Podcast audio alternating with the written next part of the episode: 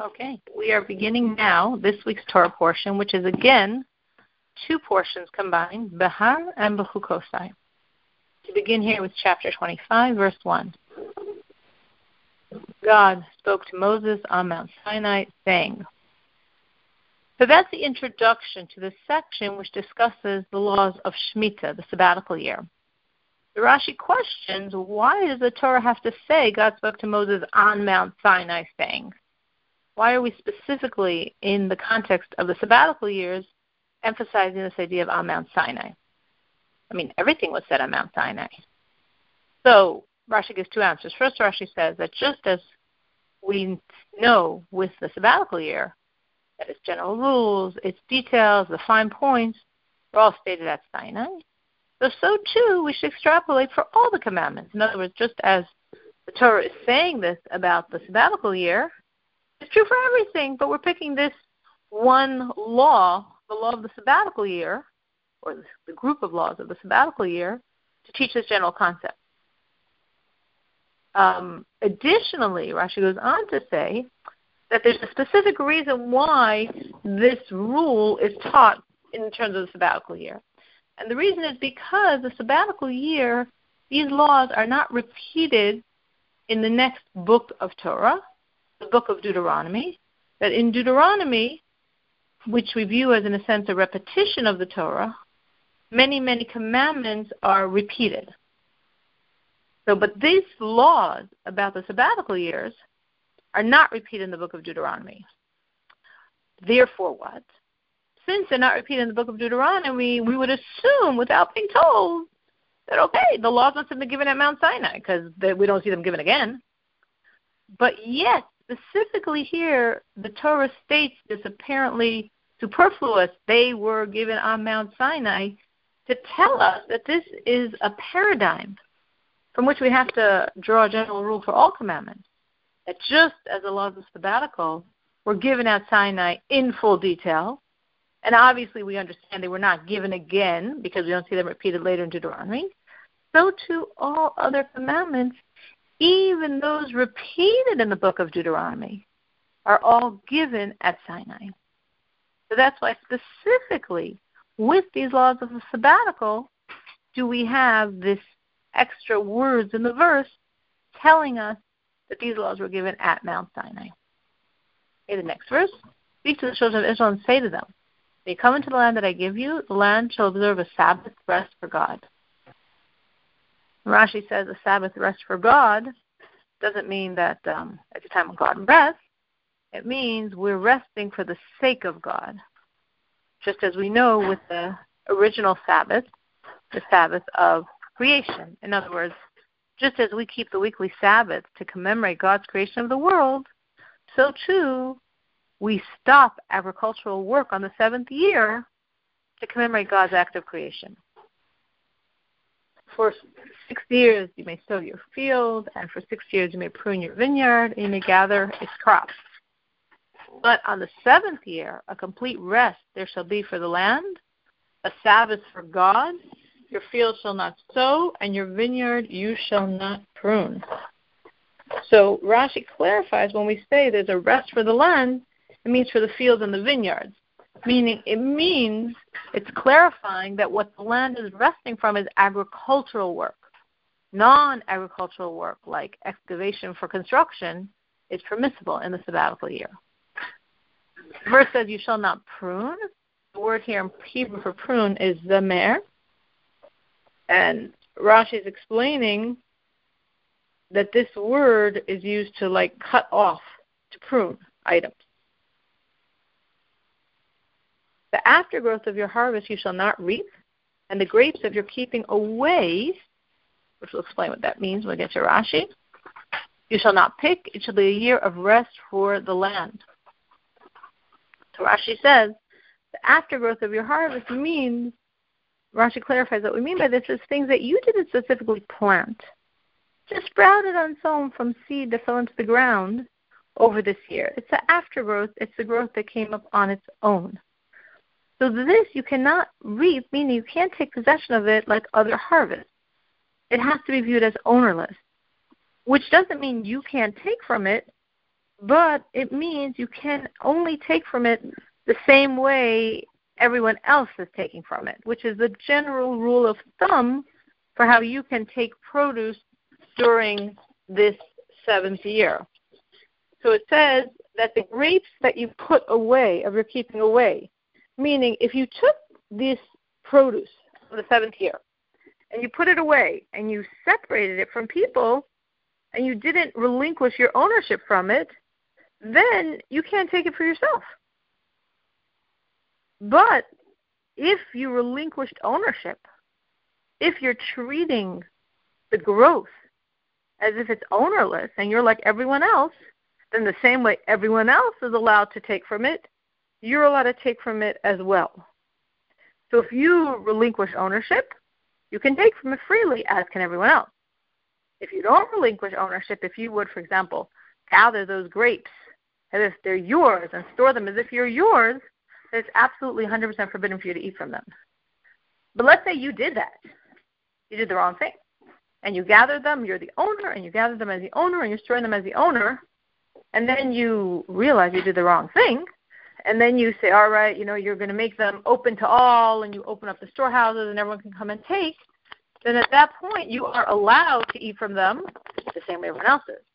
But until that point, as long as you are acting as the owner and not allowing anyone else to have access to them, then you're not allowed to have access to them either. And if you do, you are transgressing one of the myriads of laws of the sabbatical year, which has many, many laws and is a very great test for the farmers of Israel. The sabbatical laws rules are only for the farmers in Israel because it's a year where you're not allowed to work.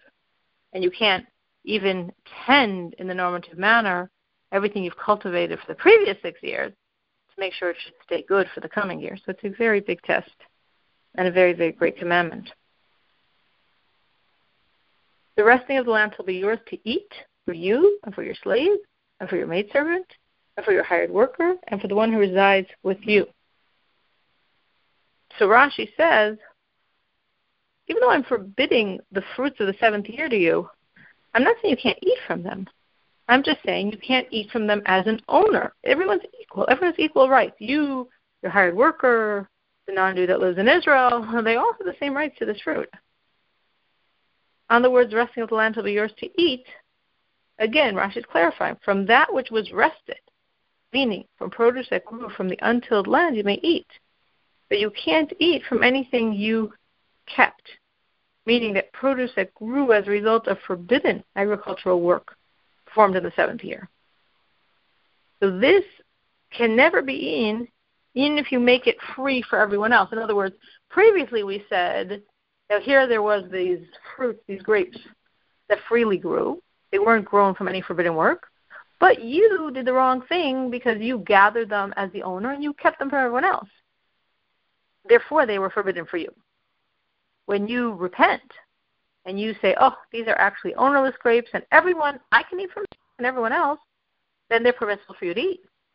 But conversely, the law in this verse is discussing if someone transgressed, and on the sabbatical year, he worked the land in a way forbidden on the sabbatical year.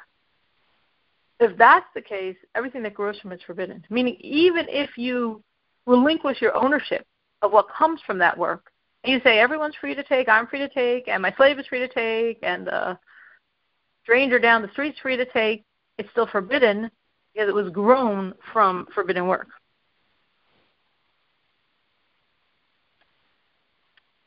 So the verse specifies you, your slave, your maidservant. Why does it specify that? So Rashi explains, because we say in connection to the sabbatical year that the poor of the land shall eat. They shall be freely able to eat for the seventh year. So a person might think because we're clarifying this is for the poor to eat, that the rich are forbidden to eat from it. In other words, it's where we're being exclusive here. We're favoring the poor and saying in this seventh year they get to enjoy the fruits, but you're rich? No, you can't. It's not for you. It's just for the poor. So therefore, we're specifying you and your slaves can eat, because obviously if you own slaves, you're rich. But you're also allowed to eat from it. It's not that the owners aren't allowed to eat. They're allowed to eat the same way everyone else is allowed to eat. And for your hired worker, for the one who resides with you, means even for the non-Jews whom not all non-Jews, because the verse specifies your hired worker and the one who resides with you. The non-Jews who you have an obligation to feed, those can eat from the fruits of the sabbatical year.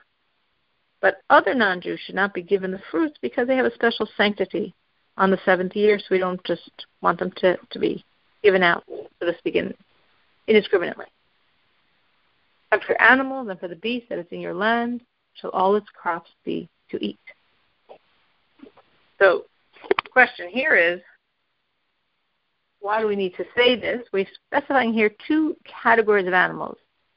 The behema, which means domesticated animals, and chayim, which means wild animals.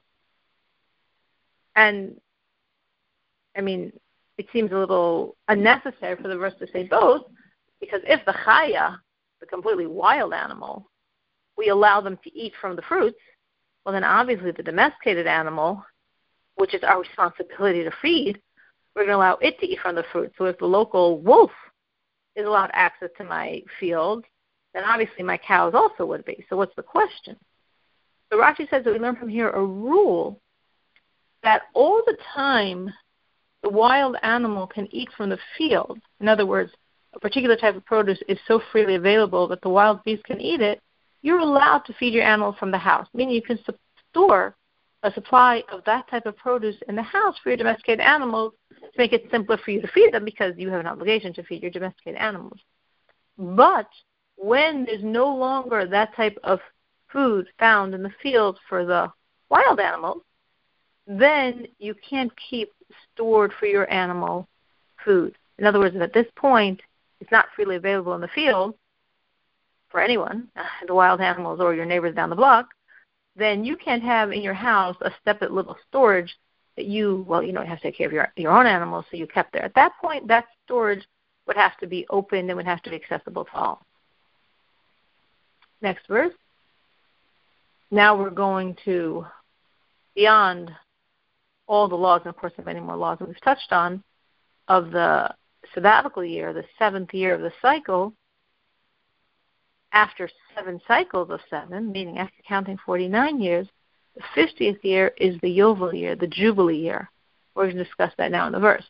You shall count for yourself 7 Sabbaths of years, 7 years, 7 times, and the days of the 7th Sabbath of year shall be for you 49 years.